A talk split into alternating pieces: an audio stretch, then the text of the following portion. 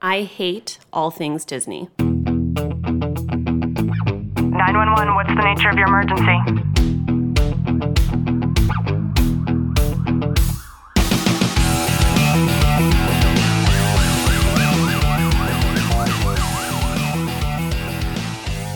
Welcome back to the Tactical Living Podcast. I'm your host, Ashley Walton, joined by Detective Walton. Clint, how are you? I'm good. In today's episode, I thought we could share how Disney World and your reality have a direct correlation with one another. So just sit back, relax, and enjoy today's content. You're giving me this really silly look right now. Well, I'm just thinking of our recent trip to the Disney parks and the reality behind it, how I have no desire to go back to one ever again. Yeah, I had no desire to go in the first place.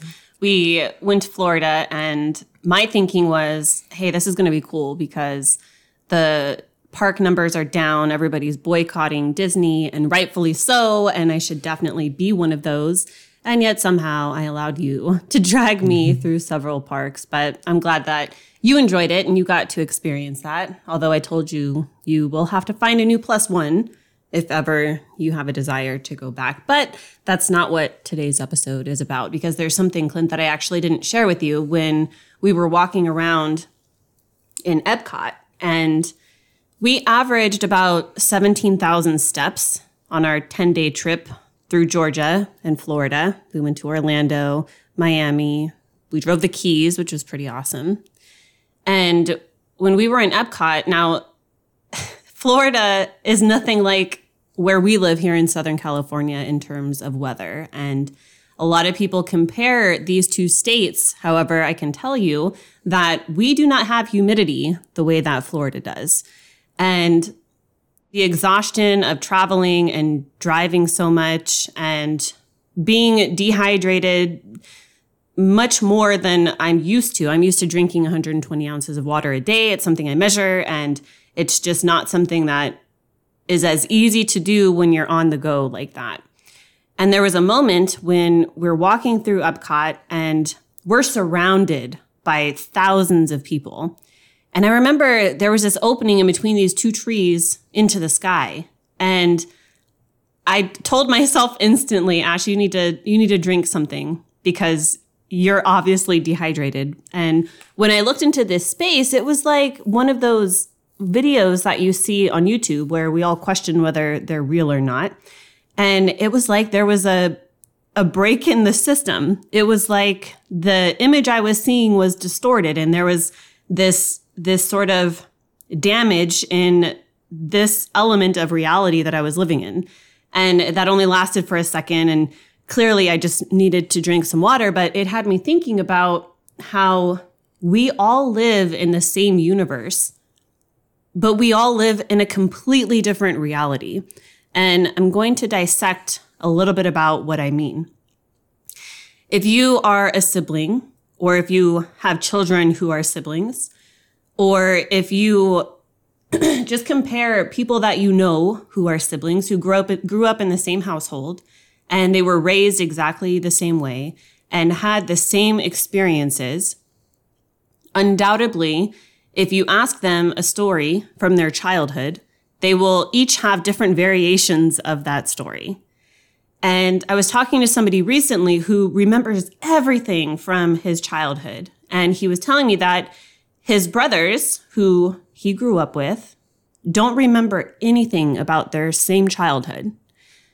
And when we think about the perception of reading a book or watching a movie, if Clint, you or I were not siblings, but if either one of us partook in the same activity of reading the same book or watching the same movie, and we were later asked to give a presentation on it, I can guarantee you that the story that you told would be completely different than the story that I tell. And the reason for that is because although we might have all been given the same platform, and the same platform is that that moment of birth, right? You're a baby and you are you are exposed to the world for the first time.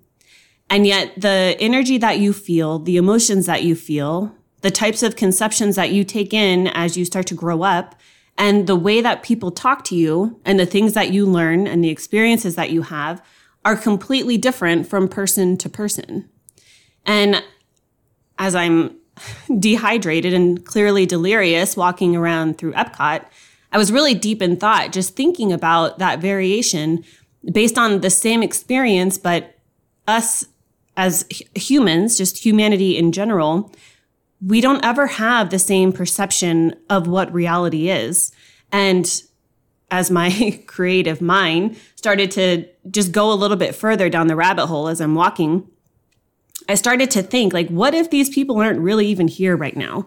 There's thousands of people that are around me, but what if this is just my reality right now? Like, I wonder what their reality looks like. And I clearly didn't want to be there in the first place. So the amount of people in strollers and wheelchair was probably in far excess, in my opinion, than it would have been to somebody who was maybe pushing a stroller, right? Mm-hmm. And so it was really interesting for me just to stop and just literally to just be in the moment and observe everything around me in terms of what I was perceiving to be my reality and understanding that the reality that I was living was not the same as any of these thousands of people around me.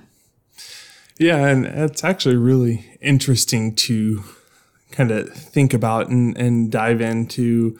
Uh, I I mean, really like analyzing people while at the park and looking at everybody's individual reactions or, or kind of seeing how they were taking in the environment. There's so many people who are just diehard Disney fans and they're just like so into that world and every little thing that they saw they had to take a picture of or just enjoy and and, and it's it's their reality behind it is no one else seemed to exist with them.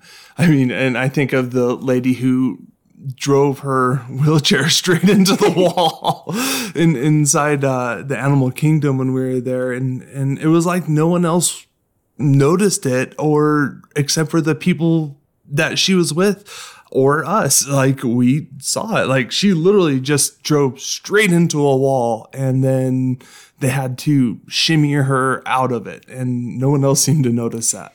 And it's a really cool thing to teach ourselves to not have the amnesia effect with regards to. And the the reason for this and why it's important in our everyday lives is because if we're in a situation, especially where we're feeling uncomfortable or out of place, maybe you're a first responder, and I know so many first responders feel uncomfortable in environments like that. I, I certainly feel uncomfortable in environments like that with nothing but strangers all around you and people who are deemed officers who aren't even allowed to carry a firearm while they're on duty. Mm. And um, when we understand that we're all living in the same universe, but a different reality, and we allow this childlike mind that still exists in us to come and take a peek, then it allows us to get back to the basis of humanity and to allow those hostile situations or those uncomfortable situations to become a little bit less uncomfortable when we start to consider their reality. When we start to consider that transient on the street, for example, who might be asking you for not even money, maybe he's just asking you for food. And we stop and we start to consider their reality, reality. And sometimes that requires us to make up these stories in our minds. And perhaps they're not true, but they're probably a lot more true than the judgment that we might hold at the onset. Yeah, and that's that's the real.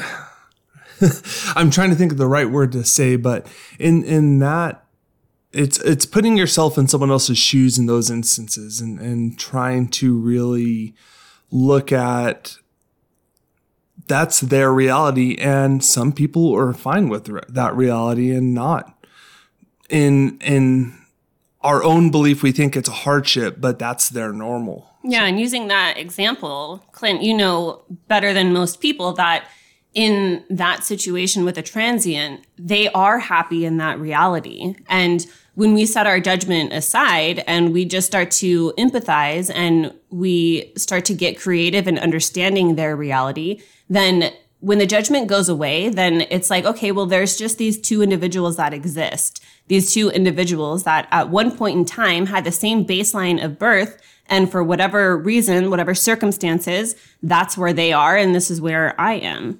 And I think it's something really important for us to be able to use as a tool in our pockets to just understand that although we do all, all share this same universe, our realities are different. And that saves a great deal of angst because if we were to just get pissed off at the motherfucker who's asking us for a dollar instead of us just having some understanding, that doesn't mean you need to give him the dollar, but just understanding that his reality is different than yours, then that type of negative energy that we feel the need to carry, we no longer need to because it's just that's them and this is you and that's fine.